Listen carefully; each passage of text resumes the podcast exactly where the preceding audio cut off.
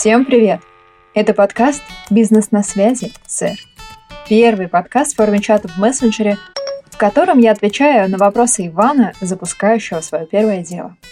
Я Эльвира Салимова. Более 15 лет я сопровождаю малый бизнес в налоговых, бухгалтерских и юридических вопросах. В первом сезоне подкаста мы разбираем базовые вопросы начинающего предпринимателя.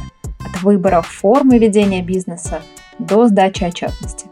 Сегодня мы говорим, как оформлять своих первых работников. Эльвира, привет! В прошлый раз мы обсудили работу с персональными данными и остановились на сотрудниках. Я подозреваю, что тут тоже есть свои особенности.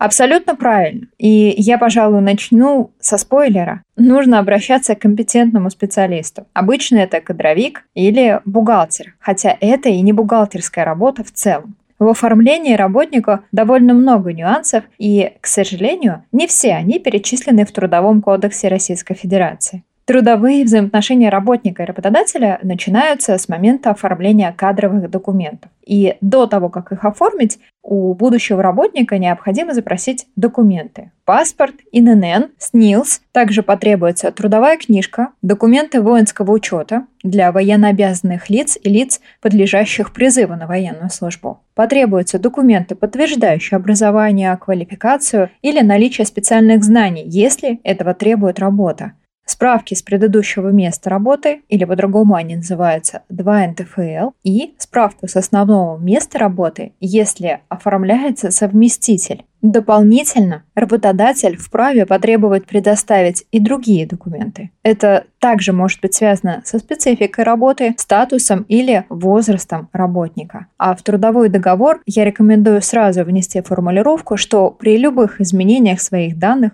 работник обязан уведомить работодателя в какой-то конкретный срок, например, в трехдневный. А что делать с этими документами дальше? При приеме на работу работник, конечно, пишет заявление на имя руководителя. По закону для коммерческих организаций эта процедура абсолютно не обязательна, однако заявление о приеме на работу до сих пор составляется во многих компаниях, и в нем работник указывает должность, а также дату, с которой он готов приступить к работе. В свою очередь руководитель визирует это заявление, то есть ставит там подпись, пишет, например, «согласовано» или «утверждаю» и передает его в отдел, который занимается оформлением кадровых документов, либо кадровику, либо бухгалтеру. После того, как будущий работник написал заявление о приеме на работу, он изучает локальные нормативные акты и расписывается в журналах о том, что он с ними ознакомлен. А что относится к локальным нормативным актам? Локальные акты, то есть нормативные акты компании. Это документы, в которых прописаны нормы трудового права данной организации. Их утверждает работодатель в пределах своей компетенции, и они предназначены для многократного применения. Унифицированных форм и конкретных требований к составлению этих документов не существует. Поэтому лицо, ответственное за их разработку, обязано знать требования трудового законодательства. И если в организации отсутствуют обязательные локальные нормативные акты, то компании грозят штрафы. Например, к обязательным локально-нормативным актам можно отнести правила внутреннего трудового распорядка, положение об оплате труда и премировании, правила хранения и обработки персональных данных и так далее. То есть это правила и нормы непосредственно связанные с трудовой деятельностью работника в конкретной организации. На практике я встречала и кодекс этики, где были прописаны нормы поведения и даже внешнего вида. Обобщая, могу сказать, что каждая организация создает локальные нормативные акты для своей деятельности и с учетом своей специфики. А вновь принятый работник должен подтвердить изучение локальных документов? Нужно устроить ему экзамен?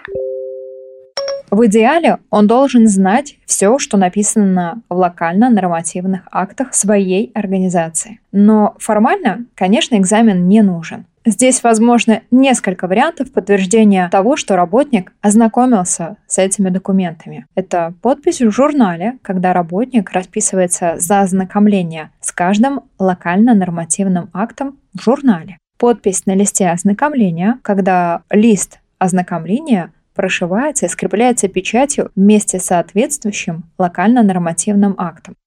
В этом случае локально-нормативный акт должен являться приложением к трудовому договору, и копия этого документа выдается работнику. Исключение. Если работодатель – субъект малого предпринимательства, отнесенный к микропредприятиям, то можно отказаться от принятия локальных нормативных актов с обязательным включением в трудовые договоры с работниками условий и положений локальных нормативных актов. А после того, как изучил локальные акты и подтвердил ознакомление, что делать?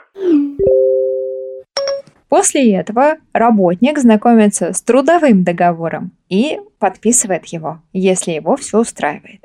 Трудовой договор вступает в силу со дня его подписания сторонами, либо со дня начала работы. Один экземпляр трудового договора остается у работодателя, а второй забирает работник. После этого кадровая служба формирует приказ о приеме на работу в течение трех дней, и приказ подписывают обе стороны трудовых отношений. Далее кадровая служба вносит запись о приеме на работу в трудовую книжку. Работодатель обязан вести трудовые книжки на работников, кроме ситуации, когда работник проработал менее пяти дней, работник-совместитель, работник является дистанционным и согласен не вести трудовую книжку и не вносить запись в нее, и в случае, если работник отказался от ведения трудовой книжки в бумажном виде. Необходимо помнить, что при приеме трудовой книжки от работника и при оформлении новой трудовой книжки об этом делается отметка в книге учета движения трудовых книжек и вкладышей в них. Это отдельный журнал. С 2021 года для сотрудников, впервые поступающих на работу, нужно в обязательном порядке заводить электронную трудовую книжку.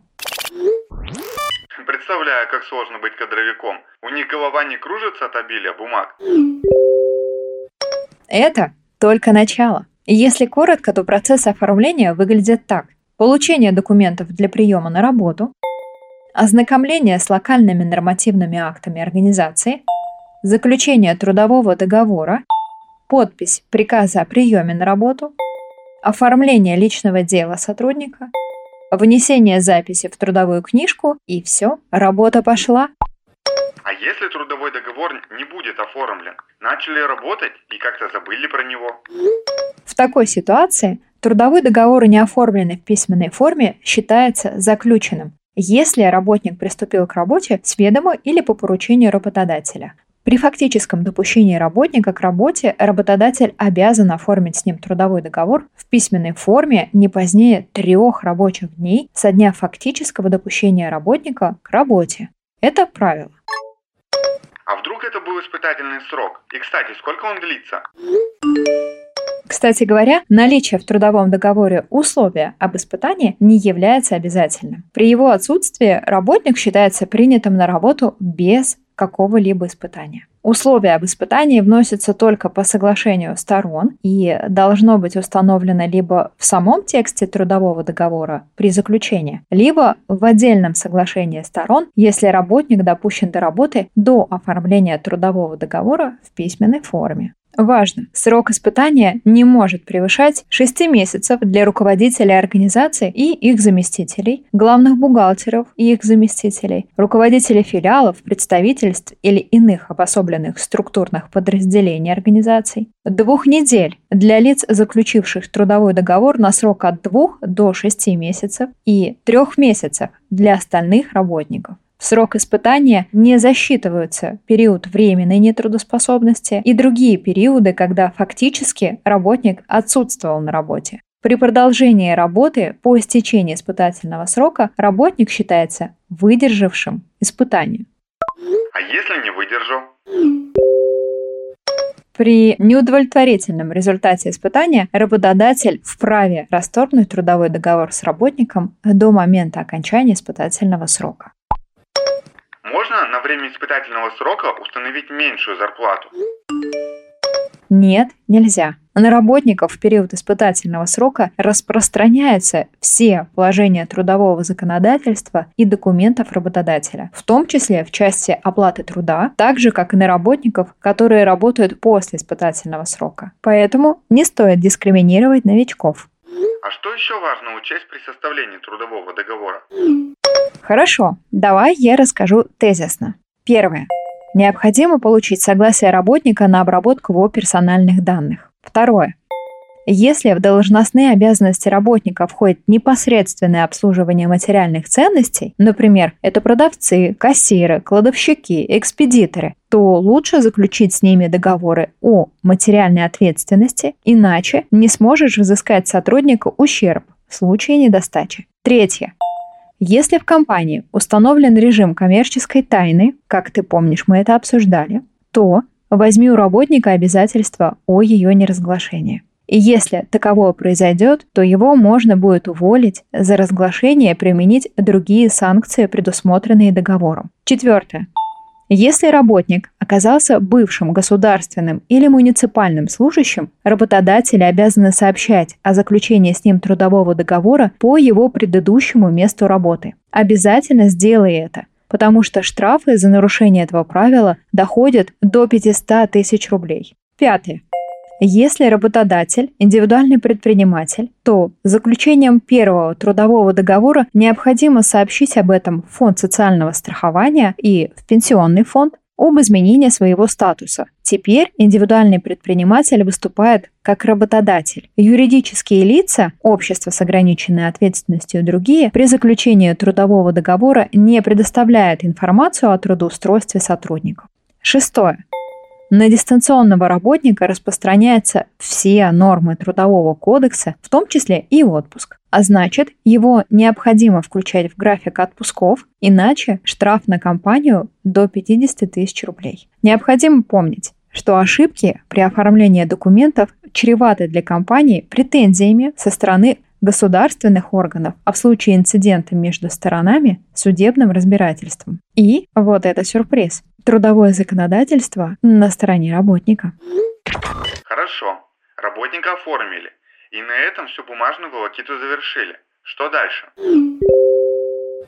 Ох, Ваня, я бы сказала, что только начали с бумажной волокитой. Вообще, стоит смириться с тем, что это бесконечный бумажный процесс. Но хорошая новость в том, что мы все-таки переходим на электронный документооборот и с работниками, конечно, постепенно, но изменения есть. Существует масса ситуаций, в которых важно правильно оформить документы, как и знать границы трудовых прав. Например, нормальная продолжительность рабочего времени не может превышать 40 часов в неделю. И привлечение к работе в выходные и праздничные дни запрещено по общему правилу. В противном случае требуется согласие работника и письменное распоряжение либо приказ работодателя. При этом работа в выходной или нерабочий праздничный день оплачивается не менее, чем в двойном размере. Или может быть предоставлен другой день отдыха, но только по желанию работника. А без желания работника только в исключительных случаях. Или для предотвращения катастроф. А как же отпуск? Каждый имеет право на отдых. Работающему по трудовому договору гарантируется установленные федеральным законом продолжительность рабочего времени, выходные и праздничные дни, оплачиваемый ежегодный отпуск. Отпуск – это время отдыха большей продолжительности со специальным порядком предоставления.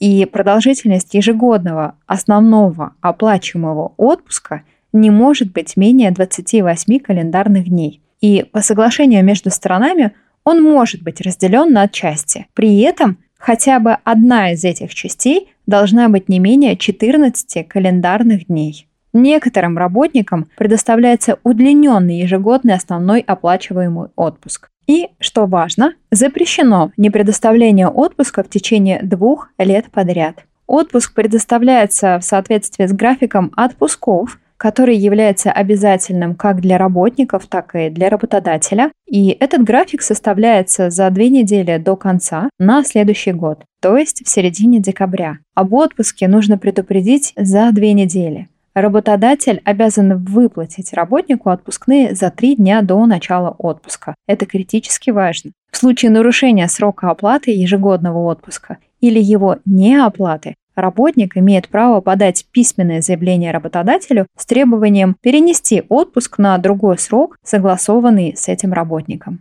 В исключительных случаях, когда предоставление отпуска работника в текущем рабочем году может неблагоприятно отразиться на нормальном ходе работы организации или индивидуального предпринимателя, допускается согласие работника перенесение отпуска на следующий рабочий год. При этом отпуск должен быть использован не позднее 12 месяцев после окончания того рабочего года, за который он предоставляется. При этом, как я уже говорила, запрещается не предоставление ежегодного оплачиваемого отпуска в течение двух лет подряд. При увольнении работнику выплачивается денежная компенсация за все неиспользованные отпуска. О, вот, кстати, тоже больная тема – увольнение. Что мне нужно знать об этом? Ну, как минимум, что увольнение может быть по собственному желанию работника, по инициативе работодателя и по другим основаниям. Теперь подробнее о каждом. Увольнение по собственному желанию. О своем желании уволиться работник обязан предупредить работодателя в письменной форме, и по общему правилу срок предупреждения об увольнении работника составляет не менее двух недель. Работник может быть уволен и ранее указанного срока, если между работодателем и работником достигнуто соглашение по этому вопросу. То есть, если ты не против и работник хочет уйти раньше, то пожалуйста. При увольнении по собственному желанию работодатель выплачивает работнику в день увольнения заработную плату по последний день работы включительно и компенсацию за все неиспользованные отпуска. Также в день прекращения трудового договора работодатель обязан выдать работнику трудовую книжку и произвести с ним расчет. Выплата выходного пособия при увольнении по собственному желанию трудовым законодательством не предусмотрена. Увольнение по инициативе работодателя. Как правило, это происходит или за грубые нарушения трудовой дисциплины, или в связи с сокращением штата. В обоих случаях необходимо соблюдение процедуры, при нарушении которой увольнение может быть признано незаконным. Эти процедуры весьма специфические и требуют погружения в конкретную ситуацию. Я полагаю, что перечислять все это без конкретного контекста некорректно, поэтому идем дальше. И третье. Трудовой договор может быть прекращен и по другим основаниям, предусмотренным Трудовым кодексом и иными федеральными законами. Общими основаниями прекращения трудового договора являются соглашение сторон трудового договора, как работника, так и работодателя, истечение срока трудового договора, расторжение трудового договора по инициативе работодателя, перевод работника по его просьбе или с его согласия на работу к другому работодателю, переход работника на выборную работу, отказ в связи со сменой собственника, отказ работника от продолжения работы в связи с изменениями определенных условий трудового договора.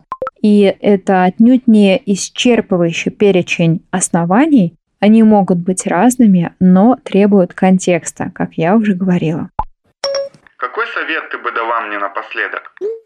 М-м, мой совет выстраивать комфортные для обеих сторон отношения с работниками. Ведь это в первую очередь ценные ресурсы твоей организации. Ну и, конечно, приглашать компетентных специалистов в своей области, особенно в части кадровых документов, раз уж мы сегодня говорим про это. И совершенно не лишним будет пользоваться сайтом onlineinspekция.rf, который защищает права работников и интересы работодателей, по их словам. Это очень полезный ресурс, где находится много разъяснений, готовых бланков, которые можно использовать в своей деятельности, тем самым снижать риск получить приглашение в инспекцию труда по вопросам трудовых отношений или в суд по трудовому спору.